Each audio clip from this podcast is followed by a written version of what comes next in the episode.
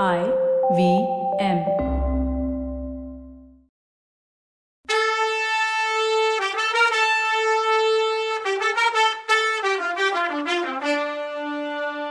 வணக்கங்க. நான் கவிதா பேசுறேன். வெல்கம் டு கதை பாட்காஸ்ட் சிவகாமியின் சபதம். இது எபிசோட் நம்பர் தொண்ணூத்தி நாலு இந்த எபிசோடோட டைட்டில் அண்ணன் உடையான் எதற்கும் அஞ்சான். ஆனா இந்த பகுதி இன்னும் நம்மளோட சாம்ராஜ்யத்துக்குள்ள வராம இருக்குது ஏன்? பல்லவ நாட்டுல இன்னைக்கும் வராக கொடி பறக்காதது ஏன்? அல்பத்திலையும் அல்பமான மகேந்திர பல்லவனோட படைக்கு முன்னால வாதாபியோட மகா பட தோல்வி அடைஞ்சு திரும்பி போறது ஏன்? எல்லாம் உன்னால வந்ததுதான்னு அண்ணனை குத்த சொன்னாரு புலிகேசி. தம்பி தோல்வின்ற வார்த்தையே சொல்லாத. யார் தோல்வி அடைஞ்சது? வாதாபி பட தோல்வி அடையல. நீயும் தோல்வி அடையல. அந்த தோல்வி என்னால வரல. எல்லாம் சாவகாசமா பேசுவோம். முதல்ல உடனே காவி வஸ்திரம் ரெண்டு வர வச்சு கொடு.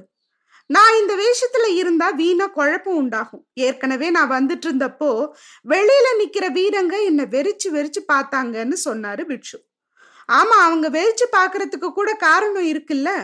கூடாரத்துக்குள்ள இருந்த சக்கரவர்த்தி வெளியில எப்போ எப்படி போனார்னு அவங்களுக்கு திகப்பா இருக்காதா? எனக்கே கொஞ்ச நேரம் குழப்பமா போயிடுச்சேன்னு புலிகேசி சொல்லிட்டு கூடாரத்து வாசல்ல நின்ன காவலன் கிட்ட உடனே ஒற்றர் விடுதிக்கு போய் காவி வஸ்திரம் ரெண்டு கொண்டு வான்னு கட்டளையிட்டாரு. காவி வஸ்திரம் வந்ததும் நாகநந்தி ட்ரெஸ்ஸ மாத்திக்கிட்டாரு. அண்ணன் தம்பி ரெண்டு பேரும் ஒரே ஆசனத்துல பக்கத்துல பக்கத்துல உட்கார்ந்தாங்க தம்பி இப்போ சொல்லு. நீ வாதாபியை விட்டு கிளம்புனதுல இருந்து நடந்தது எல்லாம் விவரமா சொல்லுன்னு பிட்சு கேட்டார். புலிகேசியும் நடந்தது எல்லாத்தையும் சொன்னாரு. எல்லாத்தையும் கவனமா கேட்ட பின்னாடி பிட்சு ஆஹா மகேந்திர பல்லவன் நான் நினைச்சதை விட கெட்டிக்காரன்.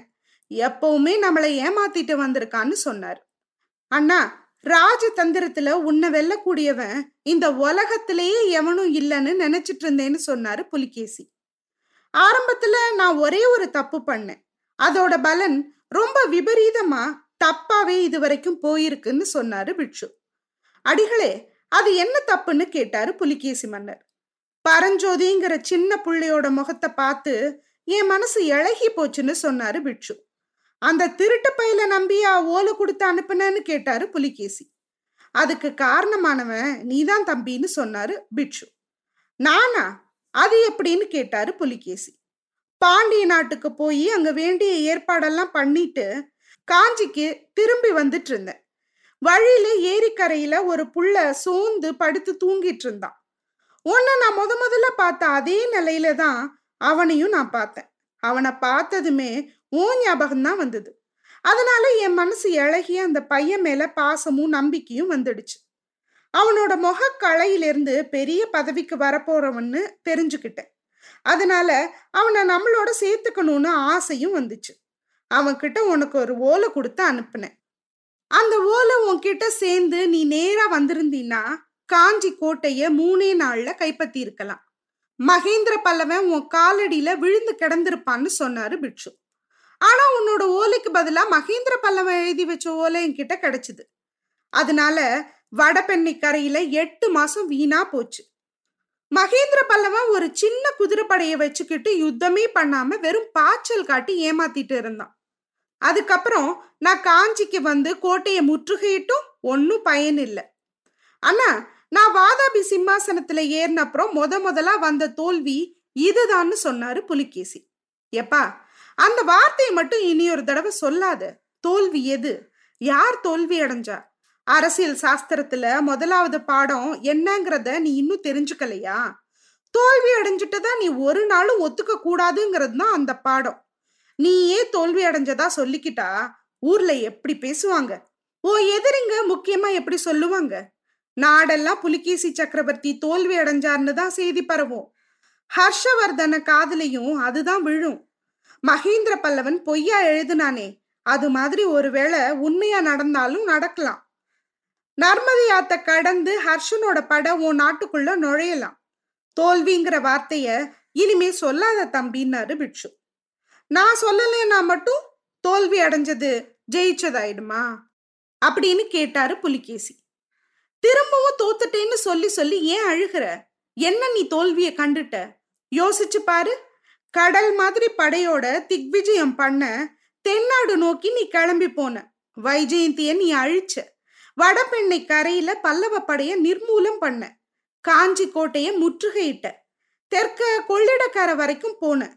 பல்லவன் சிறப்புடிச்சு வச்சிருந்த துர்வீநீதனை விடுதலை செஞ்ச. காவிரி கரையில தமிழகத்தோட மூவேந்தர்கள் சேர சோழ பாண்டியர்கள் வந்து உன்னோட காலடி பணிஞ்சு காணிக்க செலுத்துறாங்கன்னு பிட்சு சொல்லும்போது புலிகேசி அண்ணா சோழன் வரலையே அப்படின்னாரு. சோழன் வரலன்னா களப்பாளன் வந்தான்ல இதையெல்லாம் யாரு கேட்க போறா தம்பி? நீ காஞ்சி கோட்டைக்கு வந்தப்போ மகேந்திர பல்லவனும் உன்னை சரணாகதி அடைஞ்சான்.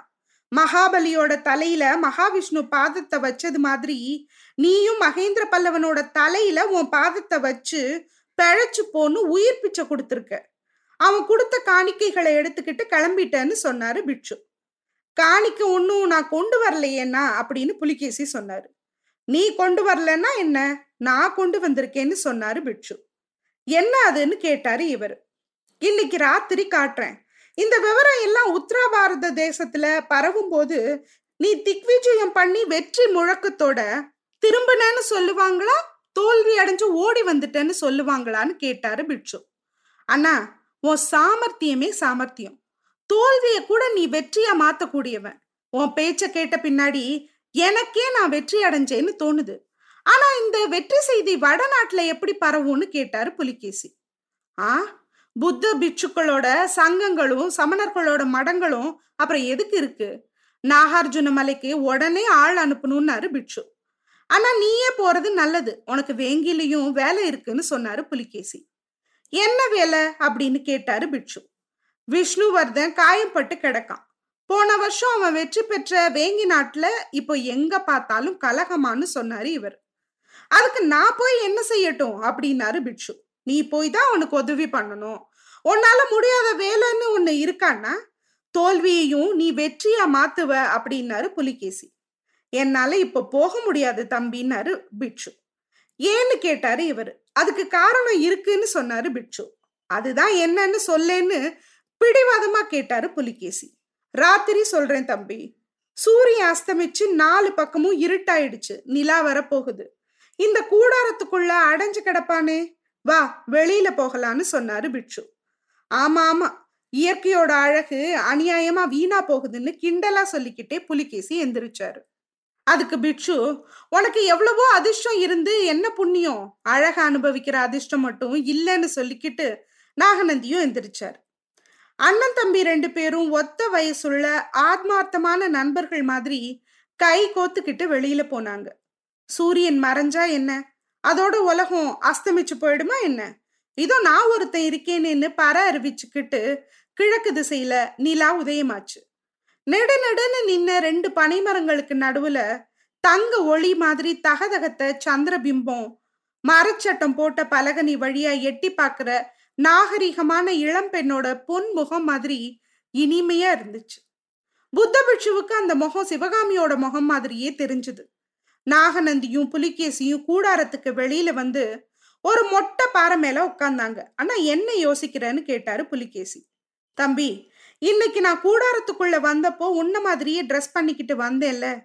இதே மாதிரி முன்னாடி ஒரு தடவை உன்ன மாதிரி வேஷம் போட்டுக்கிட்டேனே ஞாபகம் இருக்கான்னு கேட்டாரு பிட்சு அதை எப்படின்னா மறக்க முடியும். ஒரு நாளும் மறக்க முடியாதுன்னு சொன்னாரு புலிகேசி. இல்ல இருபத்தஞ்சு வருஷம் ஆயிடுச்சே ஒருவேளை நீ மறந்துட்டியோன்னு நினைச்சேன்னாரு பிட்சு இருபத்தஞ்சு வருஷம் ஆனா என்ன? இருபத்தஞ்சு யுகம் ஆனா என்ன? இந்த பிறவியில மட்டும் இல்ல. எத்தனை ஜென்மம் எடுத்தாலும் மறக்க முடியாதுன்னாரு புலிகேசி.